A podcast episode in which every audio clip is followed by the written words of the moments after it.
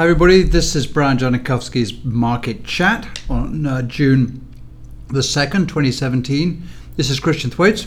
And this is Emily Takenverts, and let's get started. So Christian, I wanted to start out with the economic data.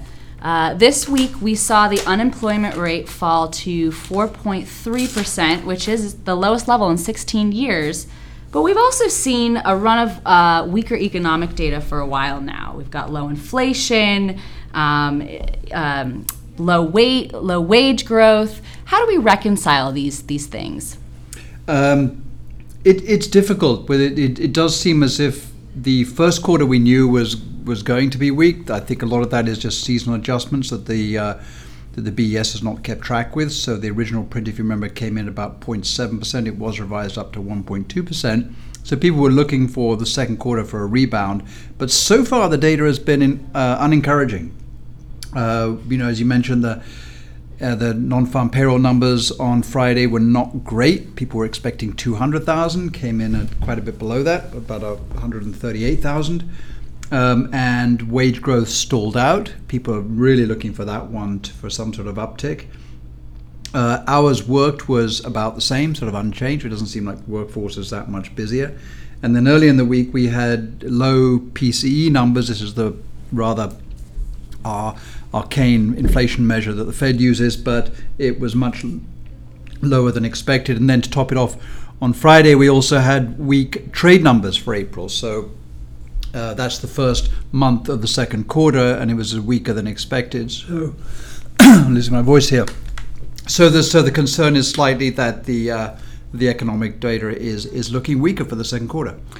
And how will the economy grow more rapidly with this low unemployment rate? Is this people just falling out of the labor market that potentially may come back in? But how do we get an uptick in economic growth if we already have 4.3% unemployment? That is the question of the day, and I think it's baffled economists. I'm sure some parts, the more thoughtful parts of the Fed governors, are thinking about it all the time. It falls into a couple of camps. Personally, I feel that it's labor force participation is down. It's down to about 62%. It actually fell a little bit this last payroll number. So you won't really get much of an uptick unless there's more participation in the labor force, which suggests that the unemployment numbers are artificially low at the moment. So the U6 unemployment, which measures people who are working part-time for economic reasons, is still pretty high. It's about 8%. So in answer to your question, I think that the only way we get more robust economic growth is with more people coming to the labor force, and that's either do that through immigration, which we know is sort of off the cards for right now. Otherwise, with demographics being pretty certain, the only way you get to do it is if you have more people working, and they're only going to do that if they feel that the economic benefits outweigh the cost of things like home health care and extra taxes and so on. So it's difficult to see, again, keep on coming back to this. I know we discussed it last week, how you can really get much more than 2% on a consistent basis. You might get on a quarter-quarter basis, but consistent basis is tough to see. You also mentioned, kind of in slicing and dicing these employment numbers, that most of the pickup in employment over the last 6 months, besides these last job numbers that came out, were in lower paying kind of retail service sectors. And I went and I attended the FPA, Financial Planning Association conference this week, and saw Sal Khan, who started Khan Academy. And he mentioned that the number one job held in red states that voted for Donald Trump was a trucker. And are we going to be able to see wage growth, to see pickup in terms of employment or full employment, if we have a larger kind of looming challenge of industries that are falling out of favor and others that are really experiencing a lot of trouble in terms of finding qualified workers?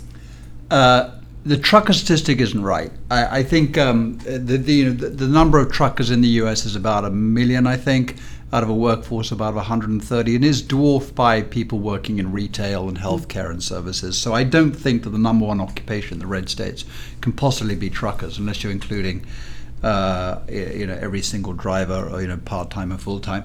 But I think it's very, and then obviously the trucking begs the question, what about robotics and self-driving, and how are people going to be retrained for that?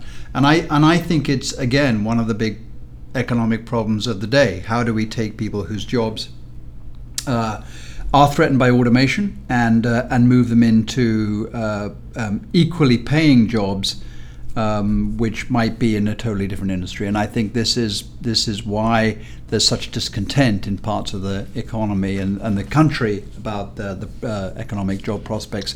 And to some extent, this last round of economic numbers is supporting that case. It just seems very difficult to move the economy off into a higher wage earning, markedly higher disposable income, a standard of living type of growth spectrum. I also want to turn to financials now, because given that financials tend to reflect the larger economy, they came roaring back in the beginning of the year with the Trump trade, so to speak, in terms of expectations of higher inflation, higher growth. What have they been doing since then, and what can that tell us about the economy, the larger economy? Yeah, well, you're absolutely right. They came out of the post-election. They kind of roared ahead. I think they're up 14% right out of the gate, maybe even a bit more. And I think what people felt was that they would benefit from deregulation. Clearly we had Dodd-Frank over most of the industry, and I think investors felt with less regulation that would free up some costs and some capital. There was certainly more trading in the air, and a lot of these large banks now, so the money center banks, the Morgan Stanleys, Credit Suisse, Goldman Sachs, Bank of America, and so on, make a lot of money just simply trading stocks and bonds. So they thought they'd get more volume out of that, and they also get more securities and underwriting business, which is very profitable. And then they also thought that there would be increased consumer demand, so that just comes right into higher loan demand and credit card demand and so on. Well, each one of those has been slightly less than people expected. The deregulation is still in the air. There hasn't been a lot of new regulation, but it doesn't seem a huge amount of appetite for the Dodd-Frank to be torn down brick by brick. And the capital markets have been low, as we've discussed here before. When VIX and volatility is low, it doesn't bode well for a trading desk or a market maker, and this is where it's a very profitable part of these large banks' business. And then loan demand. Loan demand, it was up about 4% in January, February. Since then, it's sort of rolled over a little bit to 3%. You're not going to get a lot of consumer loan demand unless. Unless people feel really confident about their jobs and wage prospects. As we discussed earlier in this podcast, that doesn't seem to be the case. And also, I don't know if you remember or seen the last couple of weeks, there's been a big clampdown on subprime lending for autos. This really took off a few years ago, and now these banks are holding very large auto loans, perhaps at subprime credit ratings. And so we've seen that in the used car prices, which have been extremely weak. They're down about 5-6% because there's a lot of leases that are now coming up. Those depressing used car sales because there's so many of them, and I think also some of the underwriting standards have got a bit stricter, so that auto loan demand isn't quite as large as it was either. So I put all that together, and I think banking is a deservedly boring business, and so it's going to reflect more broad economic growth rather than a huge amount of industry growth. Great. Let's turn now to overseas. We've been talking about Europe since the beginning of the year. We've been talking about Japan for the last month or so. Can you give us an update on these markets and how they're materializing? Well, everything's held up pretty well this week. We've seen record numbers on stocks. We saw U.S. stocks, bond markets are at their highest this year. Eurozone seems to be ticking along well. And then we've included this week some commentary on Japan, which again has been a pretty robust market. It's up about 33% over the last year, about 37% for a dollar investor because of the modest appreciation of the yen. And really, we're expecting some of these reforms to start kicking in. Small and mid-cap Japanese stocks have done very well. That's very much a domestic-facing rather than export type of business.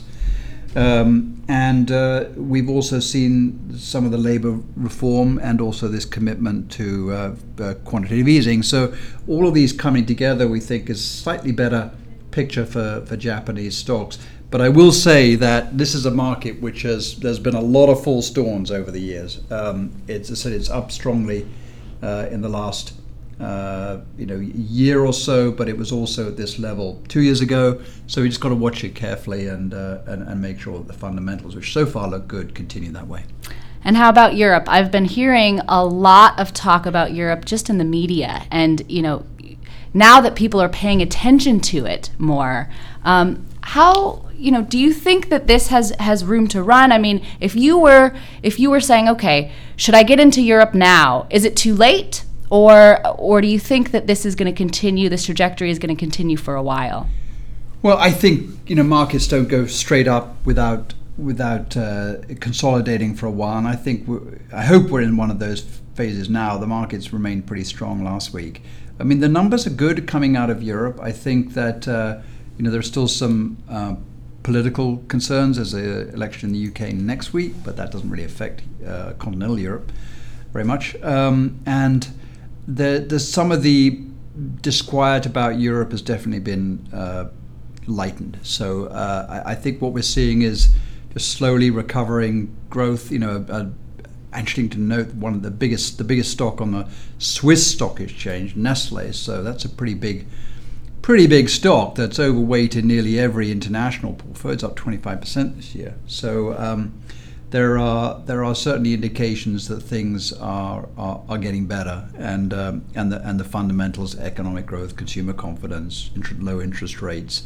Inflation's still a problem in the sense that they can't seem to get any, but generally some of the sort of European outlook is pretty positive, and I think it's going to remain that way.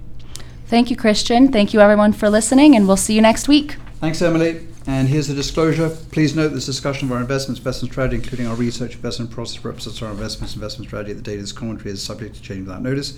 We cannot assure that the type of investment discussed in this commentary will outperform any other investment strategy in the future, nor can we guarantee that such investments will present the best or an attractive risk-adjusted investment in the future. For general information purposes, references to an individual security should not be construed as a recommendation to buy or sell a security. Securities mentioned in this commentary, only several of the successful and unsuccessful investments by us, do not represent all the securities we have purchased or would recommend. Although we deem reliable the sources of the statistical and other information referred to in this commentary, we cannot guarantee the accuracy or completeness of any statements or numerical data. Past performance is no indication of future results.